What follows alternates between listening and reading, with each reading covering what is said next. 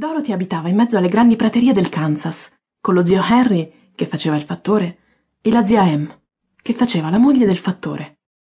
La casa era piccola, perché la legna per costruirla l'avevano dovuta portare col carro da molto lontano.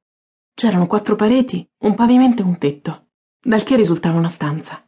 E questa conteneva un fornello arrugginito, un armadio per i piatti, un tavolo, tre o quattro sedie e i letti. Lo zio Henry e la zia Em avevano un letto grande in un angolo e Dorothy un letto piccolo in un altro angolo. Non c'erano soffitta né cantina. C'era soltanto una piccola buca scavata nella terra e chiamata cantina da ciclone, per dare rifugio alla famiglia nel caso arrivasse una di quelle grandi bufere di vento, tanto forti da schiantare qualsiasi edificio. Era una buca stretta e buia, e ci si arrivava attraverso una botola in mezzo al pavimento e una scala a pioli. Quando Dorothy si fermava sulla soglia di casa e si guardava intorno da ogni lato, non vedeva altro che la grande prateria grigia. Né un albero né una casa interrompevano la vasta pianura che arrivava in ogni direzione fino al limite del cielo. Il sole aveva arrostito la terra rimossa dall'aratro fino a farne una massa grigia, percorsa da piccole spaccature.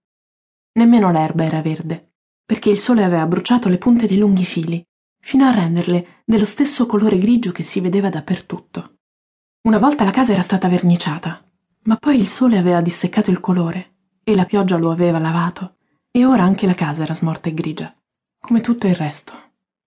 Quando era venuta ad abitare lì, la zia Em era una sposa giovane e carina. Sole e vento avevano cambiato anche lei.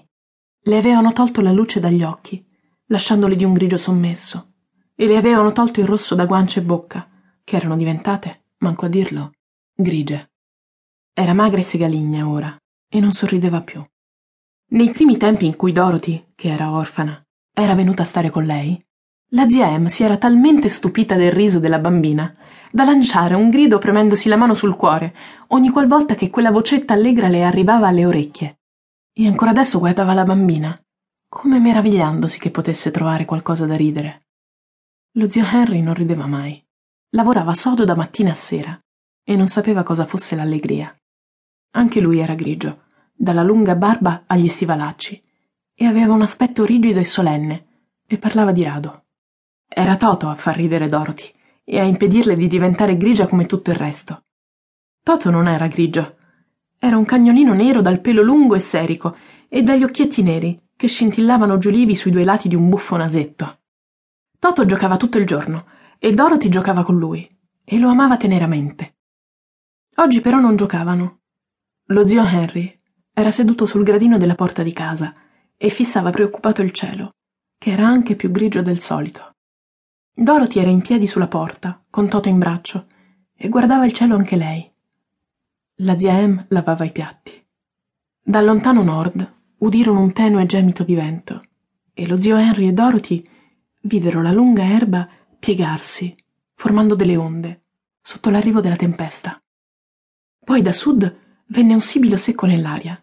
Si voltarono in quella direzione e videro l'erba che si increspava anche lì. Lo zio Henry si alzò di scatto. Em, c'è un ciclone in arrivo, disse la moglie. Io vado a vedere le bestie. Poi corse verso le tettoie che riparavano mucche e cavalli.